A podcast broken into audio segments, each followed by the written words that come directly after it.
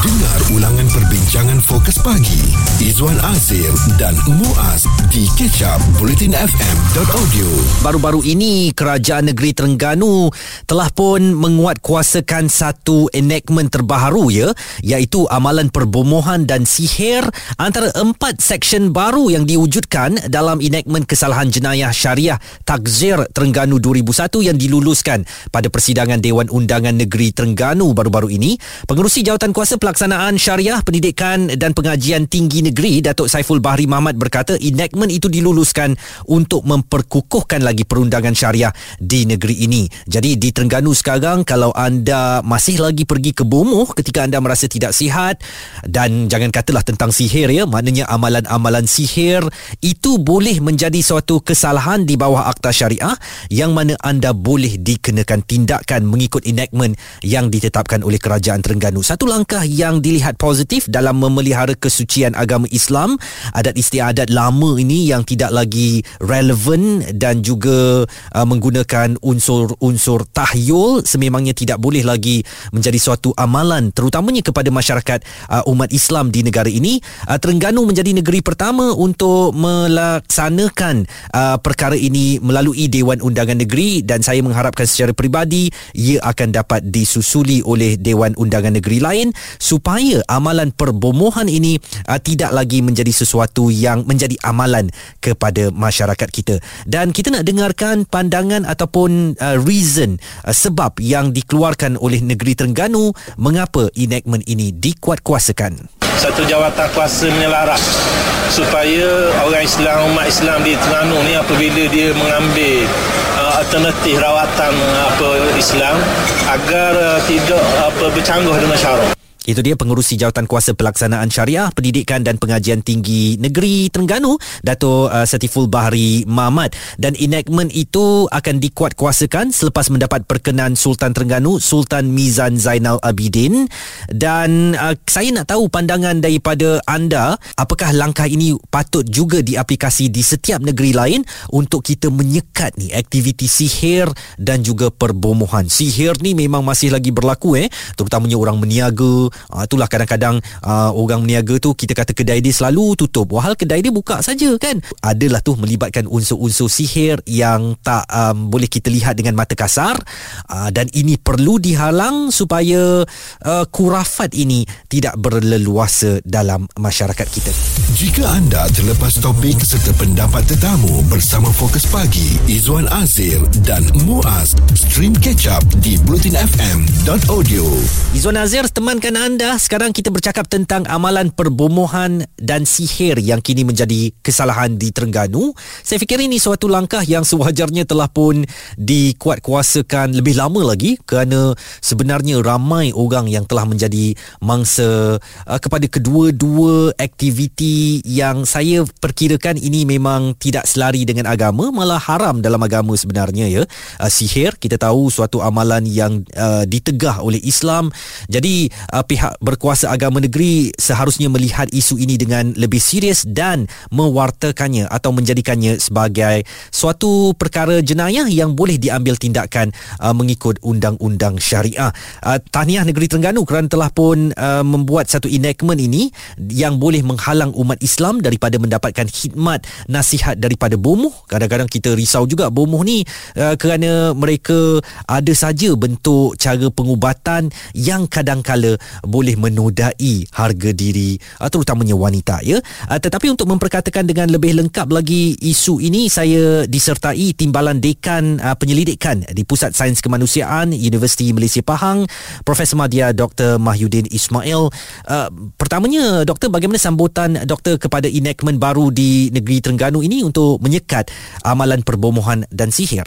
Memang kita sangat mengalu-alukan kerana ini antara perkara yang telah lama diperjuangkan eh, semenjak tahun 1993 lagi sudah ada satu uh, keputusan dalam majlis uh, muzakarah fatwa kebangsaan yang mana uh, me- me- mengesyorkan supaya pihak berkuasa agama mewujudkan satu peruntukan undang-undang untuk menghukum pengamal-pengamal sihir ini. Hmm. Dan perkara ini sebenarnya telah lama pun dibincang. Uh, kalau kalau kita lihat satu karangan uh, buku yang ditulis oleh um, Walter Scott eh William Walter Scott uh, tahun 75 beliau pun telah mengkaji tentang fenomena uh, perbomohan di Malaysia ini dan beliau mengatakan bahawa ramai rakyat Malaysia ni percaya mereka menjadi mangsa dan cuba untuk membalas balik uh, perbuatan sihir terhadap mereka. Hmm. Jadi kita boleh kata bahawa amalan bom perbomohan sihir ini sebenarnya telah lama berlega bukan dalam masyarakat Melayu saja bahkan melalui kajian saya satu dunia pun kita dapat detect atau kita dapat kenal pasti uh, uh, apa uh, amalan-amalan tersebut termasuklah undang-undang di beberapa buah negara di dunia ini. Hmm. Dan uh, pada pandangan doktor, kenapa agaknya masyarakat kita masih dalam zaman serba moden ini uh, mendapatkan perkhidmatan bomoh? Uh, kita tahu juga kalau sihir ni mungkin atas maksud tertentu nak melariskan perniagaan, menjatuhkan perniagaan orang lain itu mungkin dilakukan. Tetapi bukankah masyarakat sudah semakin moden dan pengaruh uh, perbomohan dan sihir ini menjadi semakin kurang dalam masyarakat Melayu terutamanya doktor? Jadi sebenarnya uh, isu ini ada beberapa faktor yang me, apa, menyebabkan amalan ini sentiasa mendapat permintaan. Hmm. Yang pertama sekali of course lah uh, dari surah surah Al-Baqarah ayat 102 yang mengatakan bahawa syaitan adalah guru guru kepada amalan sihir. Jadi sudah pasti wujudnya syaitan daripada semenjak adanya manusia ini sampailah hari kiamat uh-huh. sudah pasti uh, uh, makhluk ini akan cuba untuk uh, mengajar manusia ilmu songsang ini. Itu yang pertama lah. Hmm. Uh, apa kita kata pengaruh daripada syaitan itu sendiri. Yang kedua kerana kehendak manusia itu yang tak pernah dapat dipuaskan. Eh. Kadang-kadang ada yang nak cepat kaya jadi cari pelaris. Nak cepat cantik jadi dia mereka cari susuk. Hmm. Nak cepat apa? Nak melindungi diri daripada uh, apa uh, mudarat kecurian cari pagar rumah dan sebagainya. jadi perkara ini sebenarnya bila ada permintaan maka uh, bila ada penawaran pasti akan ada uh, bila ada permintaan pasti ada penawaran. Betul. Uh, di ibarat orang jual barang kalau ada pelanggan maka jual tu barang tu akan akan di, dihasilkan. Hmm. itu yang kedua. Yang ketiganya ialah kalau kita kata zaman makin moden makin kurang sebenarnya saya rasa itu mungkin kita kena tengok dari satu perspektif lain. Sebab bila kecanggihan teknologi dan juga kecanggihan prosedur-prosedur yang diwujudkan dalam uh, tata cara jenayah hmm. menyebabkan orang mencari alternatif yang mana orang orang lain tak dapat kesan. Hmm. Yalah kalau kita curi mungkin orang boleh uh, pakai CCTV, boleh pakai cap jari. Tapi kalau kaedah penyihiran ni staf, sampai hari ini belum ada satu kes yang dapat kita bawa ke mahkamah kerana kaedah pembuktiannya agak sukar. Hmm. Ha, jadi saya saya kira tiga faktor itu yang menyemarakkan lagi uh, penggunaan uh, perbomohan penyihiran ini dalam masyarakat daripada semenjak adanya manusia atas muka bumi sehinggalah sampai hari kiamat. Baik. Uh, sekejap lagi kita nak sambung perbualan ini dan saya nak tanyakan kepada doktor bagaimana doktor katakan tadi ianya tak dapat dibuktikan. Jadi bagaimana akta dan enactment ini boleh berfungsi? Sekejap lagi Izwan Azir dan Muaz di Up Politin FM. Kita sedang bercakap tentang amalan perbomohan sihir yang kini menjadi suatu kesalahan di Terengganu uh, menjadi antara negeri yang awal untuk menguatkuasakan undang-undang syariah bahawa sebarang aktiviti perbomohan perbomohan apatah lagi sihir boleh didakwa uh, menerusi undang-undang syariah negeri. Dan saya sokong uh, perkara ini kalau boleh kita nak panjangkan juga ke negeri-negeri lain kerana uh, bukan lagi rahsia dalam masyarakat kita yang kerap kali uh, kita dengar dakwaan dia disihir ya. Ada yang berdengki dengan dirinya uh, kedai aku tak laku dah buat masakan sedap macam mana pun tetap orang tak datang orang kata eh rupanya ada kedai kat sini tak perasan pun sebelum ni. Ha, jadi itu antara dakwaan-dakwaan yang boleh sedikit sebanyak membuktikan amalan sihir masih lagi berlaku dalam masyarakat kita. Itu belum lagi cerita kacau rumah tangga orang. Ha, ada pula dakwaan kata letak tanah kubur depan kedai dan sebagainya. Semua ini memerlukan satu undang-undang yang ketat dilaksanakan uh, supaya ianya tidak menjadi sebahagian daripada gaya hidup atau cara masyarakat kita untuk mencapai sesuatu matlamat. Dan saya masih lagi bersama timbalan dekan Penyelidikan di Pusat Sains Kemanusiaan Universiti Malaysia Pahang Profesor Madya Dr. Mahyudin Ismail uh, dalam perbualan awal kita tadi uh, doktor mengatakan bahawa uh, sukar untuk membuktikan apabila ada suatu kes sihir ini nak dibawa ke peringkat perundangan nak membawa bukti itu agak sukar jadi bagaimana enactment yang telah pun dikuatkuasakan di Terengganu ini boleh diguna pakai untuk berdepan dengan kes-kes yang sukar untuk dibuktikan ni doktor uh, apabila kita sebut sukar uh, ia tidak bermakna ianya mustahil untuk dilakukan. Hmm. jadi sebenarnya kita lihat dalam bab pembuktian jenayah sihir ini antara antara isu dan cabaran terbesar yang kami pernah hadapi uh, untuk pengetahuan para pendengar dan DJ eh, uh, kita ada satu jawatan kuasa kajian lanjut undang-undang sihir Malaysia. Dan dalam masa kita berbincang ber, ber, ber, ber, ber, apa melakukan kajian ini memang antara uh, isu yang perlu kita selesaikan sebelum kita cadangkan mana-mana penggubalan enactment atau akta berkaitan jenayah sihir. Hmm. Jadi sebenarnya uh, bila kita lihat uh, kepada sejarah-sejarah yang telah berlaku sebelum ni kalau kita lihat dalam tamadun Mesopotamia, hmm. tamadun Rom pun pernah ada undang-undang sedemikian dalam uh, apa kod undang-undang Hammurabi uh, kod uh, undang-undang 12 zaman Julius Caesar kemudian kita lihat di even di di apa di di India ada lima buah negara negeri yang telah pun ada undang-undang sedemikian hmm. di Afrika ada tiga buah negara di benua Afrika kemudian uh, beberapa negara lain dan yang terbarunya ialah di Brunei okay. di Brunei di bawah perintah kanun jenayah syariah negara Brunei telah ada peruntukan di bawah section uh, perkara 152, 153, 154 dan juga seksyen perkara 208. Hmm. Itu tahun 2013.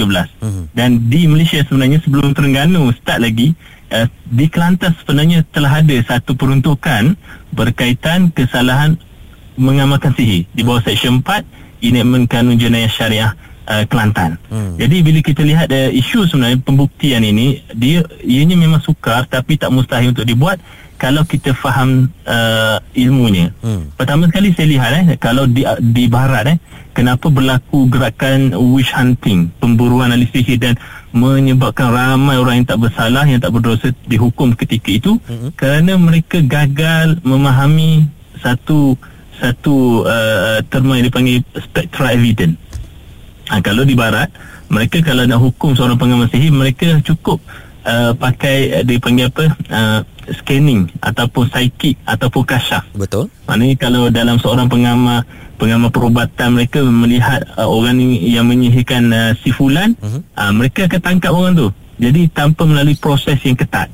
Sedangkan dalam Islam Nabi SAW pernah disihir dalam satu hadis uh, Sahih Bukhari Nabi pernah disihir oleh Labid bin Asam. Hmm. Dan dalam hadis tu bila kita kaji, kita cerakinkan ada beberapa panduan. Uh, saya saya boleh kata ada tujuh panduan bagaimana untuk membawa kes tersebut ke mahkamah. Hmm. Dan Nabi telah tunjukkan satu demi satu yang saya fikir itu lebih uh, logik, lebih fleksibel. Dan um, pada zaman hari ini bila kita lihat teknologi yang ada pada hari ini seperti uh, forensik Uh, DNA semua itu boleh diguna pakai. Hmm. Contohlah uh, DJ eh. Hmm. Kalau seorang uh, penyihir itu dia gunakan patung, hmm. anak patung, dia gunakan benang, dia gunakan jarum. Hmm. Sudah pasti uh, cap jari penyihir itu ada pada pada pada bahan-bahan tadi tu eh. Hmm. Ya. Yeah. Kemudian kalau digunakan darah mangsa, sudah pasti kita boleh kesan siapa DNA pem, uh, pemilik DNA tersebut. Hmm. Pada darah ke, air liur ke, rambut ke, baju yang digunakan. Itu semua ada uh, ada ting, uh, apa, uh, kesan-kesan yang kita boleh kesan melalui teknologi moden. Baik. Jadi perkara itu sebenarnya tidak mustahil. Tapi ialah kita nak cerita dalam ruang yang yang singkat ni tak dapat. Betul. Jadi uh, sebenarnya kaedah-kaedah SOP prosedur itu telah pun kita buat. Dan uh, Alhamdulillah negara Brunei pun telah mul, uh, telah mendapatkan khidmat uh, kami untuk uh, untuk uh, meneroka uh, tentang aspek pembuktian ini. Okey. Uh, dan uh, bagaimana pula seruan doktor kepada negeri-negeri lain supaya turut menguatkuasakan uh, enactment sama supaya aktiviti persihiran dan juga kepercayaan kepada bomoh ini betul-betul kita dapat minimumkan di tanah air. Sebenarnya di, di peringkat dasar di peringkat negeri-negeri kita telah pun ada beberapa kali bengkel dan ramai sebenarnya yang yang apa berpendapat bahawa perkara ini perlu di diseragamkan di seluruh uh, negeri.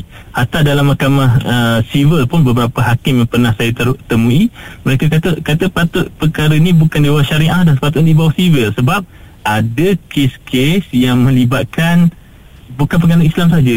Uh, kalau kalau melalui kajian yang saya lakukan ada 13 kes yang pernah dibawa ke mahkamah. Uh-huh. Uh, 6 daripadanya, uh, 7 daripadanya bukan peng, uh, um, apa uh, melibatkan orang Islam. Oh. Ada uh, negara-negara negara, bangsa dan agama penganut agama lain. Di Malaysia. Jadi masa eh? kami uh, kami bentang dulu pernahlah hakim-hakim mahkamah uh, sivil ni. Hmm. Begitu sepatutnya perkara ni juga dibawa ke mahkamah sivil. Hmm. Uh, bukan setakat mahkamah syariah kerana uh, perkara berkaitan sihir ni satu yang universal. evergreen uh, uh, dia global merangkumi uh, masuk dalam mana-mana bangsa agama dan juga negara. Dia bukannya terhad kepada orang Melayu saja DJ Profesor Madya Dr. Mahyudin Ismail Timbalan Dekan Penyelidikan Pusat Sains Kemanusiaan Universiti Malaysia Pahang yang beranggapan uh, bahawa uh, kaedah uh, enactment atau penguatkuasaan untuk menentang sihir ini bukan sahaja perlu terhad kepada mahkamah syariah juga perlu dipanjangkan ke mahkamah biasa kerana ia juga melibatkan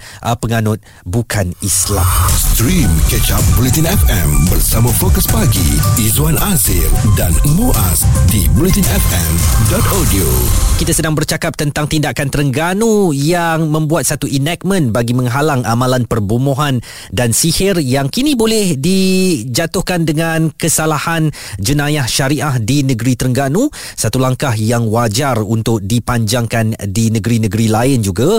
Mungkin uh, perbualan pagi ini akan mendapat perhatian daripada Majlis Agama Islam negeri-negeri lain uh, supaya menuruti langkah ataupun jejak yang dibuat di negeri Terengganu kerana perbomohan dan juga sihir ini masih lagi menjadi duri dalam daging masyarakat walaupun dunia dah serba moden uh, tahun 2022 nak melangkah ke 2023 tetapi amalan turun temurun sejak zaman berkurun lamanya itu masih lagi diamalkan terutamanya oleh masyarakat Melayu Islam di negara kita. Puan Indun dari Pulau Pinang, apa pandangan anda tentang enactment di negeri Terengganu ini? Sama sekali saya ucapkan tahniah pada kerajaan negeri Terengganu dan juga pihak kuasa agama di sana mm-hmm. yang, yang melaksanakan enactment ni. Uh, saya harap uh, semua-semua negeri di Malaysia ni ikutlah jejak langkah Terengganu yang baik itu. Mm-hmm. Uh, yang boleh membebaskan orang satu Malaysia terutama umat Islam daripada melakukan kau-kau yang tak elok macam tu. Hmm, Kak Indun ada pengalaman ke uh, siapa-siapa pergi jumpa bomoh ke ya. atau Kak Indun sendiri pergi jumpa bomoh ke? Pernah? Memang ada kalau kita sakit ni memang kita nak berubat, cara kita nak berubat. Memang kami memang bukanlah percaya yang satu parti terkena sihir tapi bila kami berubat tu memang bomoh tu kata macam tu lah. Hmm. Ha. Kita bukan berubat untuk nak baca orang, kita berubat untuk diri kita lah. Uh-uh. Tapi ha, kebanyakan memang bomoh kata macam tu lah. Tapi kita tak percayalah uh, kan. Ha. Awak awak Kak Idun pi bomoh bila kalau kata sakit badan tu sepatutnya kita pi jumpa doktor. Ya memang mula jumpa doktor tapi bila doktor sah tak sakit apa hmm. kita pun hacang lah kan. Hmm. Ha. Nah, mana pergi doktor lah semua lah tapi bila dia, dia kata makcik tak sakit apa kita pun hacak ke kampung lah. Hmm. Bila hmm. ada kampung macam tu lah cakap-cakap bomo tu. Hmm. Jadi kalau lepas ni uh, katalah Pulau Pinang pun kata pi bomo satu kesalahan uh, syariah. Kak Indon punya reaksi macam mana? Ah boleh terima. Boleh terima. Hmm. Kita, kita nak uh, buat cara yang elok kan. Ha. Depa bomoh-bomoh ni duk pakai kemenyian lagi ke? Duk pakai limau ha, tak, tak, tak, tak, tak, dah no? Mula ni dia yang kat dia duk ubat tu dia pakai ayat ya, ayat menira. Oh, hmm. Depa baca-baca lah. Ha, baca tu sama lah. Baca-baca hos. Samanya kan. Hmm. Ha. Hmm. Jadi uh, Kak Indon setujulah kalau enactment itu diperkenalkan di seluruh negara. Ya, ha? memang amat setuju. Memang amat setuju. Okey. Terutama kalau negeri Kak Indon sini Pulau Pinang mengikut si jejak tu. Dan kita terus nak mendapatkan suara uh, daripada rakyat tentang uh, penguatkuasaan enactment ini yang mungkin wajar diteruskan, dipanjangkan di seluruh negeri lain.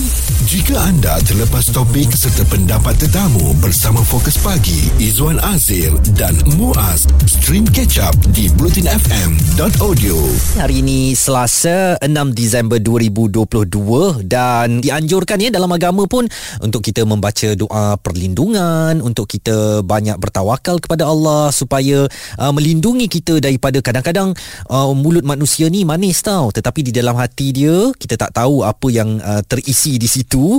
Uh, mungkin dia bertindak baik saja dengan kita tetapi belakang-belakang dia sihirkan kita pula. Semuanya untuk maksud dan tujuan yang hanya dia saja tahu uh, kadang-kadang kadang-kadang tu mungkin kehidupan kita merana tetapi yang lebih buruk lagi uh, kabarnya ada juga yang pernah terkorban nyawa akibat perbuatan sihir. Jadi Terengganu telah pun meletakkan satu penanda aras mereka telah pun menetapkan bahawa perbomohan dan juga amalan sihir kini menjadi suatu jenayah syariah yang boleh dikenakan tindakan mengikut enactment tertentu dan saya secara peribadi mengharapkan supaya langkah sama juga diambil oleh pihak berkuasa agama di negeri-negeri lain. Kita nak bersama dengan seorang pemanggil ni yang kawannya pernah um, disihir. Jadi kita nak tahu ceritanya. Kalau mungkin anda boleh kongsikan sedikit bagaimana kisahnya tu Muiz? Kawan saya tu dia kena efek daripada family dia yang mana ada orang sihir mak dia lah. Hmm. Itu pengalaman dia beritahu kepada saya. Jadi pengalaman saya adalah pertama yang saya tahu kawan saya ni dia mengadu sebenarnya. Hmm. pada mulaan dia mengadu yang dia ni sakit-sakit badan dan sebagainya lah. Jadi uh, sebab dia mengadu tu saya tanyalah kenapa sakit badan dan sebagainya jatuh ke sebab apa yang biasanya kalau kita jatuh of course lah jatuh ke ada efek sakit badan apa semua kan. Hmm. tapi dia kata tak uh, mungkin ada benda lain. Jadi saya pun tengoklah badan dia. Tengok badan dia tu ada kesan cakaran lah. Hmm. uh, bila kesan cakaran tu makna saya tahulah benda tu bukannya benda-benda biasa lah jadi saya ni bukanlah orang kata nak kata pandai ke tak bukan bomo ke tak lah tapi saya ada belajar lah satu benda-benda yang berkaitan benda ni yang kata uh, nak kata tarbomo tu tak sekadar belajar dan tahu untuk kita gunakan kita masa-masa terdesak kan. Uh-huh. Jadi uh, kawan saya ni dia tunjukkan berkaitan dengan badan dia kena cakaran dan sebagainya. So saya buatlah apa yang saya tahu dan saya pandai. Saya buat-buat-buat sampailah kawan saya tu okey dan dia pun berceritalah kepada saya berkaitan dengan keluarga dia. Hmm. Ha, sini kita lihat uh, salah satu benda yang saya dapat kena pasti adalah sihir dalam rumah tangga. Okey. Ha, hmm. sihir dalam rumah tangga yang berlaku. Hmm. Okey, macam mana sihir dalam rumah tangga yang berlaku adalah uh, kawan saya ni dia ada mak tiri. Ah, dia ada mak tiri dia cerita. Mm-hmm. Jadi yang kena sihir itu adalah mak dia sendiri, mak kandung dia. Oh. So yang sihir ni adalah mak tiri. Okey. Apa tak? Dia mm. punya konspirasi dalam rumah tu. Mm. kan? Jadi apa yang telah dia ceritakan kepada saya tu buatkan saya ni tak pandai sangat, tapi saya nak try untuk menolong. Uh, nak try untuk menolong dia macam mana dia punya keadaan mak dia sebagainya lah. Okey, untuk pengetahuan uh, anda lah, untuk pengetahuan mak dia ni uh, sifat mak dia ni bukan sifat yang orang kata pemarah, bukan sifat yang panas baran dan sebagainya kan. Hmm. Tapi selepas beberapa benda yang telah dikenal pasti, jadi mak dia ni berubah secara drastik. Hmm. Yang mana mak dia kadang-kadang terasa nak marah sangat-sangat. Kadang-kadang kan, benda yang dia nak bergurau tu benda simple. Tapi sampai makanan tu mak dia boleh lambung ke tanah. Oh, macam tu kan. Hmm. Macam buang semua. Tak payah makan, tak payah makan. Mana berubah daripada makan. uh, sikap diri sendiri yang yeah. awal-awal tu tak macam tu eh?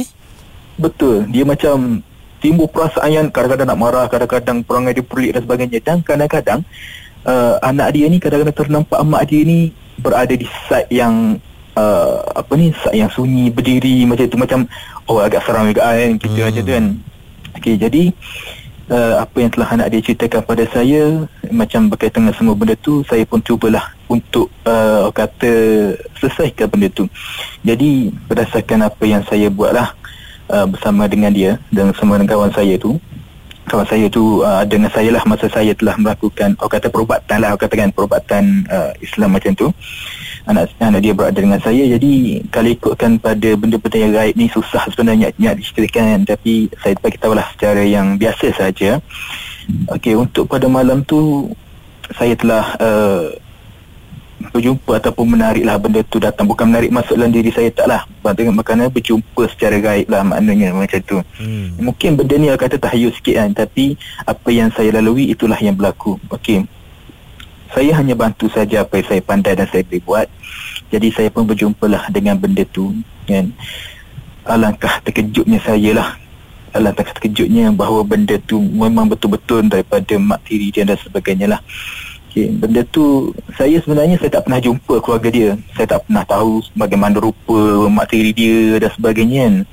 Tapi apa yang saya pasti selepas saya berjumpa dan sebagai bercakap berkaitan dengan benda sesuatu benda lah saya tanya dengan benda tu benda yang kata iblis lah syaitan apa semua saya tanya sebagainya dia cakap anything anything pun dia cakap aku akan hancurkan hubungan korang keluarga ni sampai mati. Oh, itu benda yang paling-paling saya ingat sampai sekarang. Okey, Muiz, uh, kalau melihat hmm. kepada apa yang anda boleh lakukan termasuk berhubung dengan entiti hmm. dan alam gaib sebagai contoh, apabila hmm. Terengganu telah menguatkuasakan bahawa perbumuhan dan juga sihir ini boleh menjadi kesalahan jenayah syariah, apakah anda merasakan itu suatu langkah yang tepat kerana selepas ini mungkin orang tak boleh berjumpa dengan orang-orang seperti anda lagi untuk mendapatkan bantuan?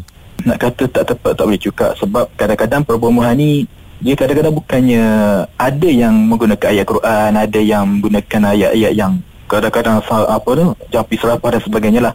Kan? Tapi saya ni bukannya bomo. Hmm. Saya hanya ada sedikit belajar lah benda tu kan yang hmm. menggunakan ayat Quran dan sebagainya sebab dalam Quran tu telah dibagi tahu pelbagai benda bagaimana kita nak buat benda ni bagaimana nak buat benda ni ya.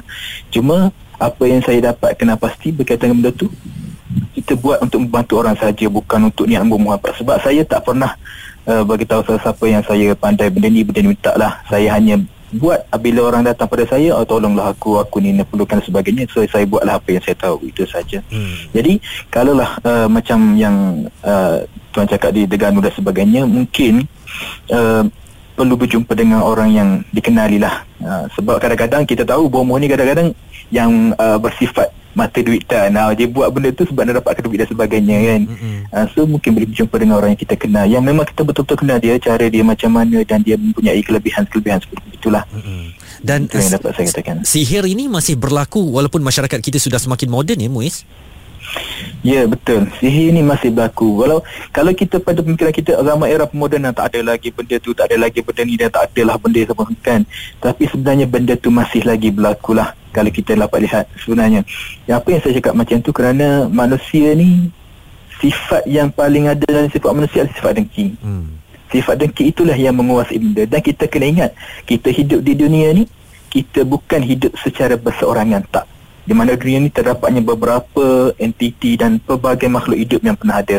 Ha, situ. Jadi dengan adanya benda lain, apabila manusia ni dia pengalih dengan rasa dengki, dia akan pergi dan sifat ingin mengkufurkan Allah tu ada. Di mana dia meminta bantuan orang lain untuk menghancurkan orang lain. Ha minta bantuan makhluk halus sedangkan Allah dah berkata mintalah bantuan pada aku sekiranya kamu memerlukan sesuatu tak tapi manusia ni sifat deki dia menguasai nafsu yang tinggi dan syaitan yang membisikkan kepada telinganya maka dia pun akanlah meminta bantuan daripada orang meminta bantuan daripada makhluk halus untuk kata memusnahkan orang lain. Uh, itu okay. merupakan satu kebahagiaan bagi dia lah. Kita baru bercakap dengan Muiz Musa, uh, rakannya pernah menjadi mangsa sihir dan dengan kelebihan dirinya sendiri uh, berupaya untuk membantu rakan itu. Uh, dan kita mengharapkanlah dalam kita nak menjadi seorang muslim yang baik kan uh, sihir ini memang satu amalan yang terkutuk. Apatah lagi percaya kepada bomoh yang menggunakan jampi serapah keramat dan sebagainya itu amatlah menyimpang daripada ajaran Islam. Jadi janganlah kita mudah percaya dan mungkin ini juga suatu yang perlu di uh, kuat kuasakan di negeri-negeri lain untuk menghalang aktiviti-aktiviti ini daripada terus mengelirukan masyarakat dan umat Islam di negara kita. Stream Catch Up Bulletin FM bersama Fokus Pagi Izwan Azir dan Muaz di bulletinfm.audio.